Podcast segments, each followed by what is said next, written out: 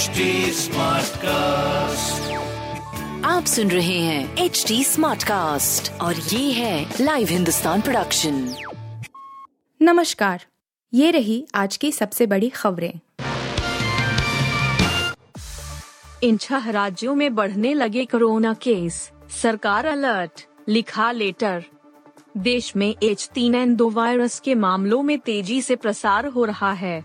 इस बीच कई राज्यों में कोरोना के मामलों में भी बढ़ोतरी देखी जा रही है।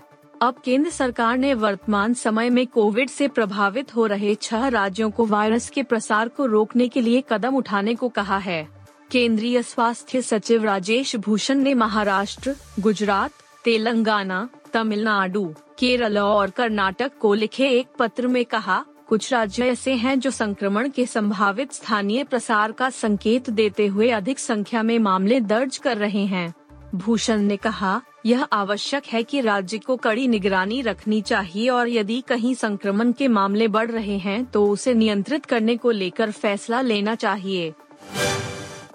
पार्टी परिवार चला रहा हो तो टूटने में क्या बुराई? शिवसेना बिखरने पर एससी उच्चतम न्यायालय की संविधान पीठ ने गुरुवार को उद्धव ठाकरे और एकनाथ शिंदे समूहों के बीच शिवसेना पार्टी के भीतर दरार से संबंधित मामलों में फैसला सुरक्षित रख लिया।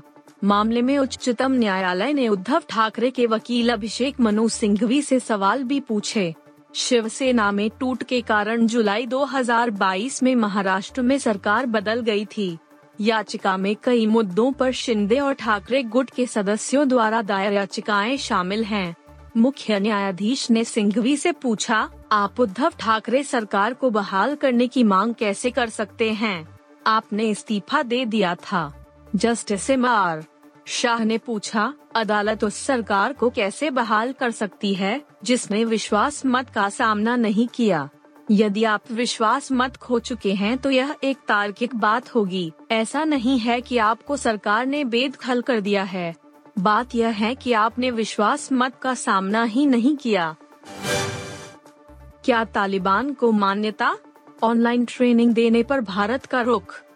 रूस यूक्रेन युद्ध के बावजूद भारत रूस से अपनी दोस्ती कायम किए हुए हैं। तमाम प्रतिबंधों के बावजूद भारत रूस से बड़ी मात्रा में तेल खरीद रहा है। अब भारत का विदेश मंत्रालय अफ़गानिस्तान में तालिबान के सदस्यों की ऑनलाइन ट्रेनिंग का एक कोर्स चला रहा है। इस मुद्दे पर बहस छिड़ गई है कि भारत का तालिबान के साथ ऐसे पेश आना कितना सही और कितना गलत है। इस मुद्दे पर भारत ने गुरुवार को कहा कि अफ़गानिस्तान में तालिबान की स्थापना को मान्यता नहीं देने की सरकार की स्थिति में कोई बदलाव नहीं आया है।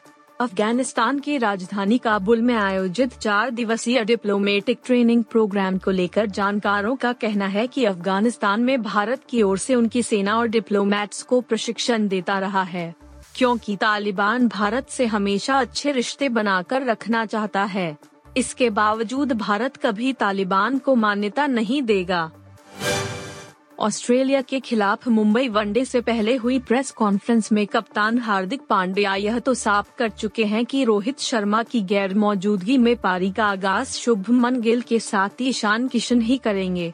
ईशान को बॉर्डर गावस्कर ट्रॉफी 2023 के लिए भी चुना गया था, मगर इन चारों मैच में उन्हें प्लेइंग इलेवन में जगह नहीं मिली थी।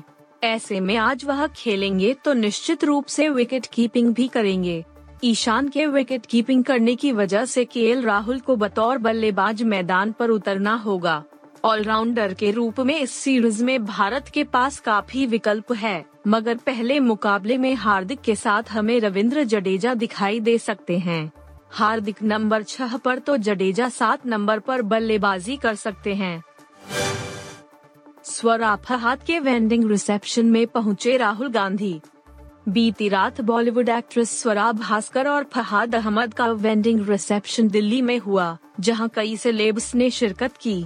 सोशल मीडिया पर स्वरा के वेंडिंग रिसेप्शन के फ़ोटोज़ वीडियो वायरल हुए। स्वरा फहाद के वेंडिंग रिसेप्शन में राहुल गांधी भी पहुँचे, जिनका वीडियो तेज़ी से सोशल मीडिया पर वायरल हो रहा है।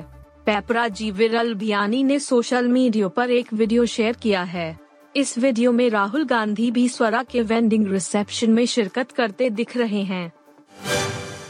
आप सुन रहे थे हिंदुस्तान का डेली न्यूज़ रैप, जो एच टी स्मार्टकास्ट की एक बीटा संस्करण का हिस्सा है। आप हमें फेसबुक ट्विटर और इंस्टाग्राम पे एट एच टी या podcasts@hindustantimes.com पर ईमेल के द्वारा सुझाव दे सकते हैं। आप सुन रहे हैं एच डी स्मार्ट कास्ट और ये था live Hindustan production smart Smartcast.